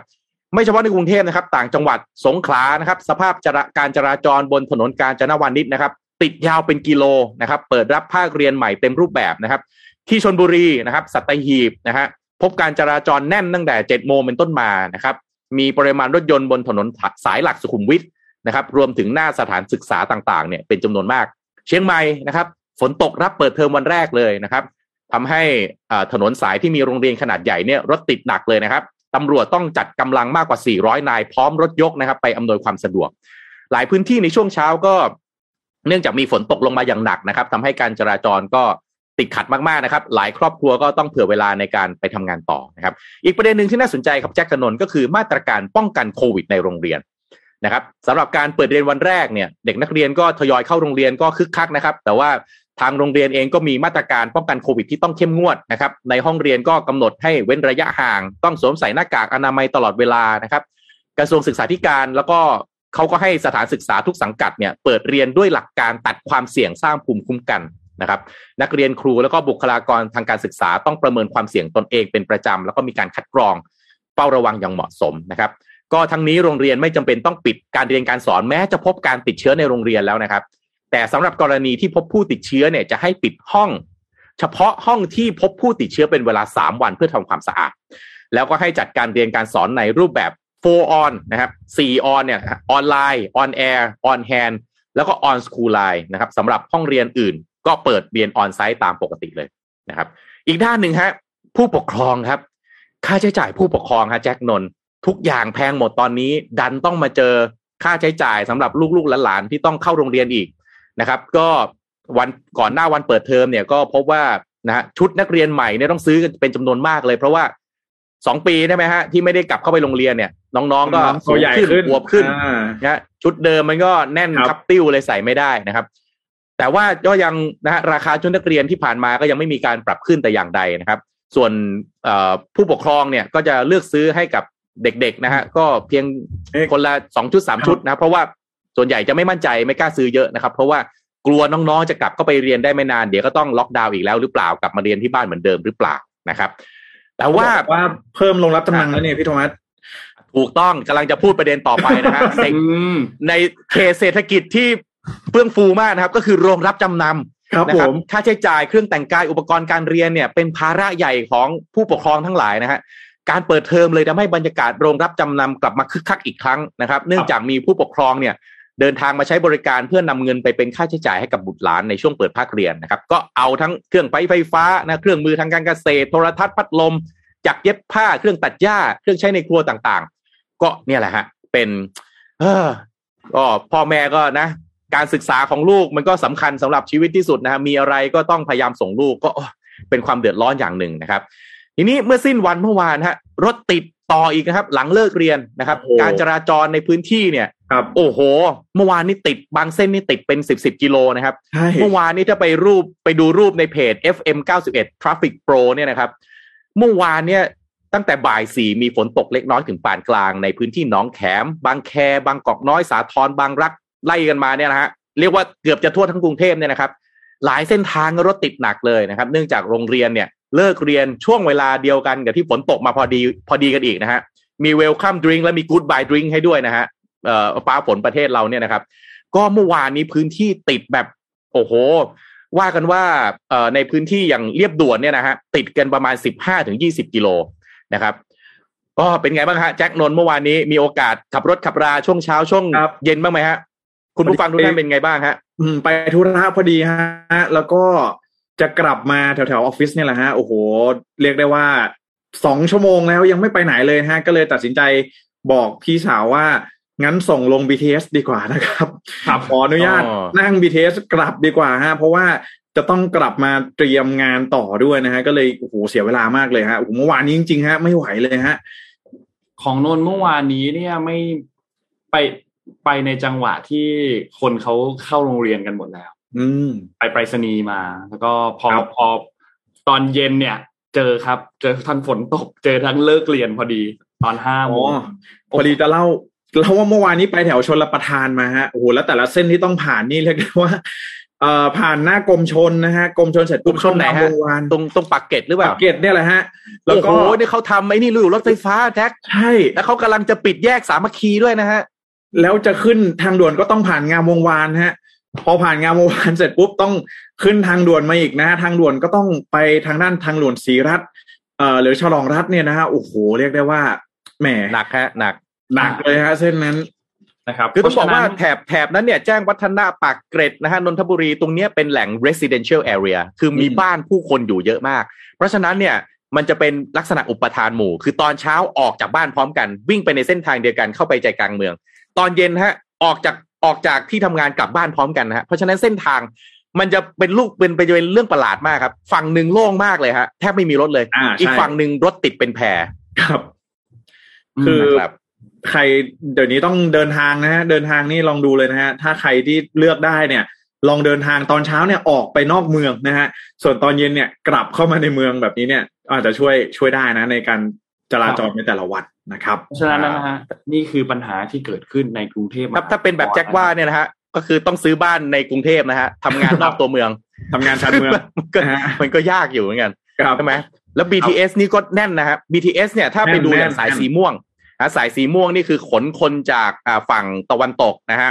เอ่อวิ่งเข้าไปที่ใจกลางกรุงเทพอะไปลงบางซื่อ เช้าก็จะแน่นแบบโอ้โหเป็นปลากระป๋องเลยครับ แต่อีกสายหนึ่งที่วิ่งสวนกลับออกไป เรียกว่าไม่มีคนเลยนะตอนเย็นกลับกันอีกแบบเดียวเหมือนกันนะครับ คือโโหผมก็เคยเป็นคนหนึ่งที่ต้องขึ้น BTS ไปทำงานนะฮะคือบางทีมันมาถึงเราเนี่ย มันแล่นไปแล้วอะจริงครับ คือมันแน่นไปแล้วจะต้องขึ้นรอยังไงสามขบวนเออใช่ไหมต้องรอสามขบวนโดยเฉพาะคนที่อยู่ในใจกลางกรุงเทพเนี่ยฮะใช่ขึ้นพวกสายสีเขียวเนี่ย โอ้โหไม่ยากมากที่จะมาปั๊บแล้วได้ได้ตั้งแต่ขบวนแรก ครับใช่ฮะกัดเวลายากมากรถไหนน้ำท่วมนี่ยิ่งหนักเลย ฝนตกน้ำท่วมนี่โอ้โหสุดมาก เพราะว่าก็จะเจอเรียกว่าเอ่อผู้โดยสารขาจรที่ปกติเนี่ยเขาไม่ได้โดยไม่ได้โดยสารทางรถไฟฟ้า BTS เป็นหลัก แต่ว่าต้องวิ่งขึ้นมา เพราะว่าอยู่ข้างล่างแล้วมันไปไม่ทันแล้ว ต้องเข้ามาเสริมนะฮะ เข้ามาเสริมเอ่อเอ่อเป็นเอ่อเอ่อจะใช้บริการ BTS ไปด้วย กลายเป็นยิ่งแน่นเข้าไปอีกนะครับใช่นะฮะยังไงก็วันอาทิตย์นี้นะฮะชาวกรุงเทพมหานครนะครับ ถ้าหากว่าอยากจะเขาเรียกว่าอะไรมีความหวังเดี๋ยวเนาะฟุตบอลในการเปลี่ยนแปลงเปลี่ยนแปลงอ๋อแล้วก็เชียร์ฟุตบอลโอเค ต้องไปเลือกในการผู้ว่า ไปเลือกผู้ว่าใช่ไหมนะฮะครับอ่าอ่ากรุงวันเทที่พผู้ยี่สิบว่าสองเนี่ยนะฮะพฤษภาคมนี้นะฮะอืม ผู้ว่าในเรื่องตั๋วร่วมนะครับ กับสัมปทานรถไฟฟ้าสายสีเขียวอะเดี๋ยวเอาไว้เอามาเล่าหลังจากที่ได้ผู้ว่าแล้วแล้วครับจะมาเล่าเรื่องภารกิจนะฮะโปรเจกต์ใหญ่ ๆ ที่ทางท่านผู้ว่าต้องไปแท็กเกิลแล้วกัน เพราะว่าถ้าคุยตอนนี้เดี๋ยวจะแหมมาชี้นำหรือเปล่านะฮะว่าอืมอ่าบางบางท่านอาจจะมีนโยบายชัดเจนในนโยบายเรื่องนี้หรือหรือไม่มีอะก็อะยังไม่อยากมาเล่าเอามาเล่าตอนที่ได้แล้วดีกว่า แล้วจะบอกว่าอันนี้เป็นภารกิจที่เราจะคอย เอ่อเรียกว่าคอยเชียร์แล้วกันขอให้ท่านช่วยแก้ให้อย่างเช่นตัวร่วมเนี่ยอันนี่เป็นประเด็นมากเลยนะครับ ครับผมก็อ่าแล้วก็อย่าลืมเชียร์บอลด้วยนะฮะวันอาทิตย์นะฮะ22พฤษภาคมนี้นี่หลาย ๆ อย่างมาชุมนุมร่วมกันนะครับครับอ่าเตะพร้อมกันสิบแมตช์เลยนะครับสำหรับสำหรับที่อังกฤษพรีเมียร์ลีกเนี่ยนะครับ ใช่ครัเพบราะว่าเป็นนัดสุดท้ายแล้วนะฮะครับ อะวันนี้อะวันนี้ขอบคุณมากๆเลยครับวันครบถ้วนนะครับ วันนี้ขอบคุณ SCB ครับผู้สนับสนุนแสนใจดีของเรานะครับ แล้วก็วันนี้มี Money Mission by SCB ภารกิจรอบรู้เรื่องเงินทองด้วยนะครับ ใครที่สนใจอยากเข้าไปฟังย้อนหลังก็เข้าไปฟังกันได้ เกี่ยวกับเรื่องของจิตวิทยาเกี่ยวกับการออมเงินนะครับ และขอบคุณดีน่าโทนิวครับนำเต้าหู้ออร์แกนิกหอมอร่อยดีกับสุขภาพให้คุณออร์แกนิกได้ทุกวัน นะครับ และวันนี้ขอบคุณท่านผู้ฟังทุกท่านด้วยครับที่ติดตามในทุกๆ ช่องทางนะครับ วันนี้เราสามคนลาไปก่อนครับ แล้วพบกันใหม่อีกครั้งหนึ่งวันพรุ่งนี้วันพฤหัสครับ สวัสดีครับสวัสดีครัสวัสบดีครับ Mission Daily Report start your day with news you need to know